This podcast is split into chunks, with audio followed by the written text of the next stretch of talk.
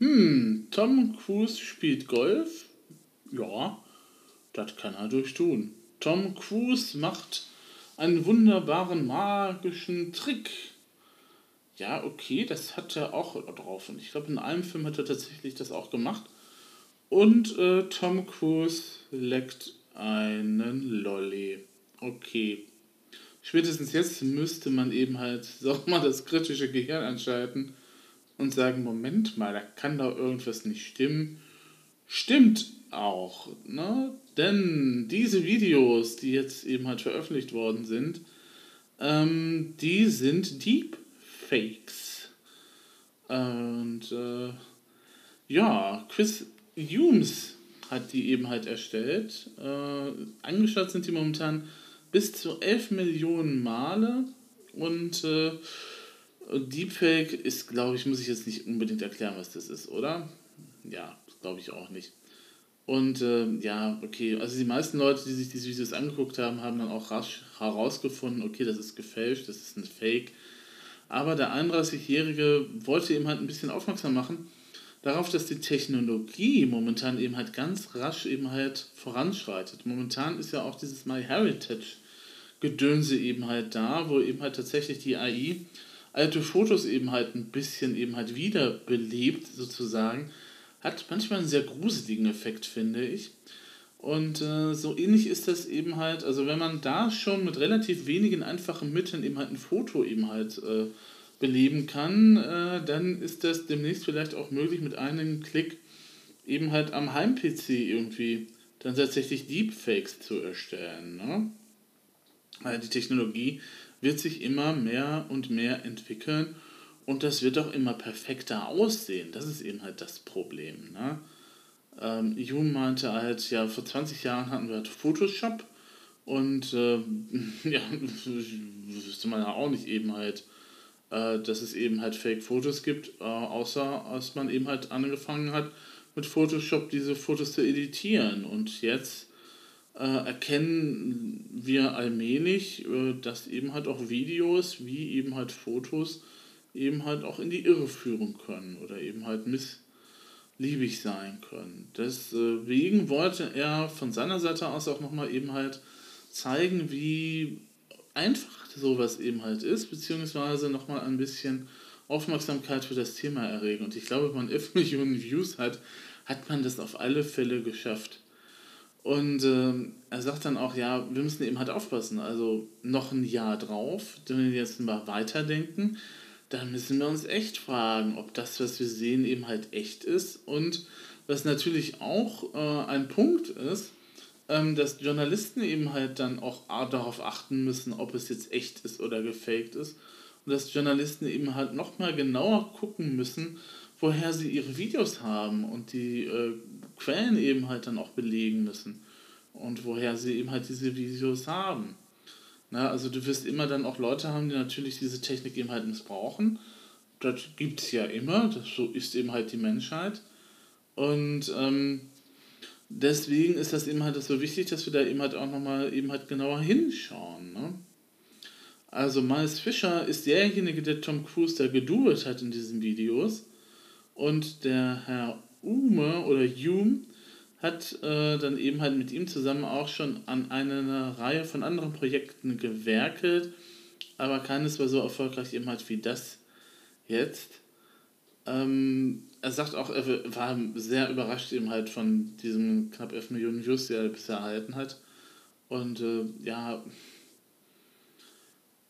um eben halt so ein Deepfake halt so realistisch zu gestalten wie möglich, meinte Herr Jung, braucht man zwei Dinge. Man braucht einen guten Schauspieler, der eben halt andere Leute perfekt nachmachen kann. Das hat Miles Fischer eben halt für Tom Cruise eben halt geleistet.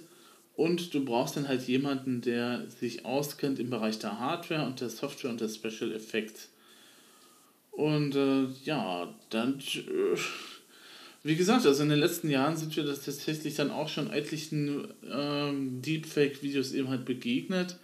Ähm, zum Beispiel Jordan Pierce, äh, der dann eben halt eine sehr realistisch aussehenden Präsidenten Barack Obama 2018 ins Rennen geschickt hat, sozusagen. Und äh, im letzten Jahr, das ging an mir total vorbei, aber es muss im letzten Jahr tatsächlich auch noch ein Deepfake von der Queen gegeben haben.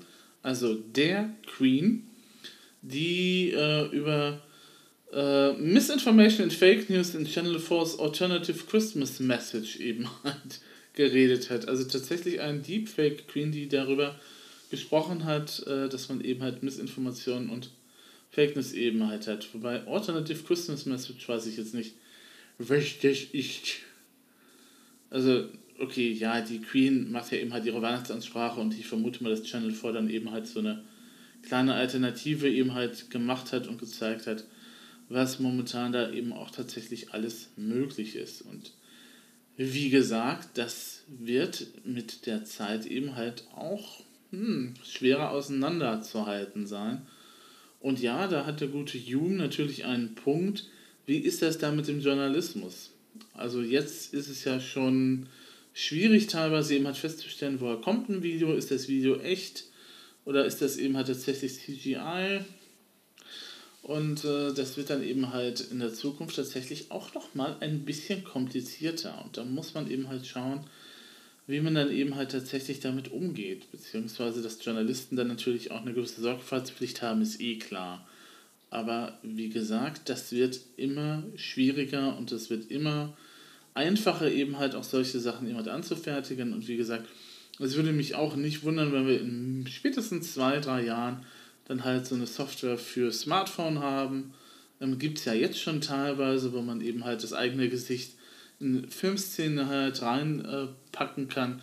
Da sieht man es natürlich auch noch. Also ich glaube nicht, dass irgendjemand äh, glaub, äh, glauben wird, dass ich persönlich irgendwie in Game of Thrones irgendwie mitgespielt hätte.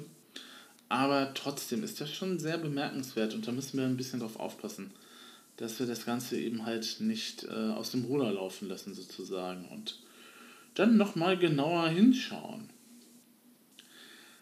Ja, das waren so die Meldungen für heute. Wie gesagt, einmal Apple mit dem ganzen Headset-Gedönse und äh, eventuell Brille, eventuell Kontaktlinse. Mal gucken. Ich bin noch nicht so ganz davon überzeugt, dass es wirklich eine Brille und Kontaktlinse geben wird. Headset halte ich für wahrscheinlicher. Äh, dann hatten wir die Geschichte mit Zoom, wie man eben halt gegen die Zoom-Müdigkeit eben halt ansteuern kann. Sollte man vorher eben halt tatsächlich nochmal mit seinen Diskussionspartnern eben halt bereden. Nein, es ist tatsächlich jetzt nicht unhöflich, wenn ich euch mal den Rücken kehre, aber ich muss eben halt ein paar Minuten ja mal halt äh, resten, äh, ruhen. Und ähm, nein, es ist auch nicht unhöflich, wenn ich jetzt auch ab und mal eben halt die Kamera ausmache und äh, eben halt Distanz vergrößern, externes Keyboard nehmen äh, gucken, wie eben halt die externe Kamera, wenn man eine hat, dann halt angebracht ist, dass die eben halt äh, wie da halt der Winkel ist, dass man nicht zu nah dran ist und äh, man sollte sich auch nicht ständig selber eben halt sehen. Und deswegen ist das eben halt besser. Sagt, Wissenschaft, sagt der Wissenschaftler von Stanford und Stanford sagt ja bekanntlich immer die Wahrheit, oder? Also auf jeden Fall glaube ich den, dass man hier tatsächlich eben halt nochmal neue Regeln eben halt braucht, damit man eben halt tatsächlich auch unbeschwert aus Zoom-Konferenzen rausgehen kann. Denn es ist ja tatsächlich so für einige von uns, dass wir tagsüber so drei oder vier Stück davon haben, wenn nicht noch mehr. Ist halt immer noch Corona, die meisten sitzen tatsächlich noch im Homeoffice und äh, einige sitzen ja tatsächlich dann komplett im Homeoffice ab und an. Ähm, bin mal gespannt, wie das Ganze dann nach der Pandemie, wenn sie denn irgendwann mal endet, hoffen wir es, dann sich dann halt weiterentwickeln wird. Ob wir eben halt dann sagen, okay, es ist manchmal sinnvoller tatsächlich Zoom zu nutzen, als dass wir eben halt irgendwo hinfahren. Oder um, ähm, ob wir eben halt sagen, nee, ja, die eine Sache ist dann eben halt doch wichtiger. Ich glaube, bei größeren Konferenzen werden wir auch in Zukunft eben halt hinfahren werden. Werden wir in Zukunft auch hinfahren werden? Schön, okay. Ich merke gerade, ich komme hier gerade so ein wenig, muss ich dann doch zum Schluss kommen, bevor ich hier nochmal Unsinn rede. Ähm, ich wünsche euch noch ein schönes Wochenende. Ich weiß, dieser Podcast ist ein bisschen später als sonst, aber nutzt noch die Rest restlichen Stunden des Sonntags. Schaut das ein oder andere schöne Video. Rob am Samstag kann ich empfehlen. Rob Samstagnacht kann ich empfehlen. Auf, Video, auf YouTube mal gucken. Ähm, und äh, ja, dann gehabt euch wohl bis zur nächsten Aufnahme.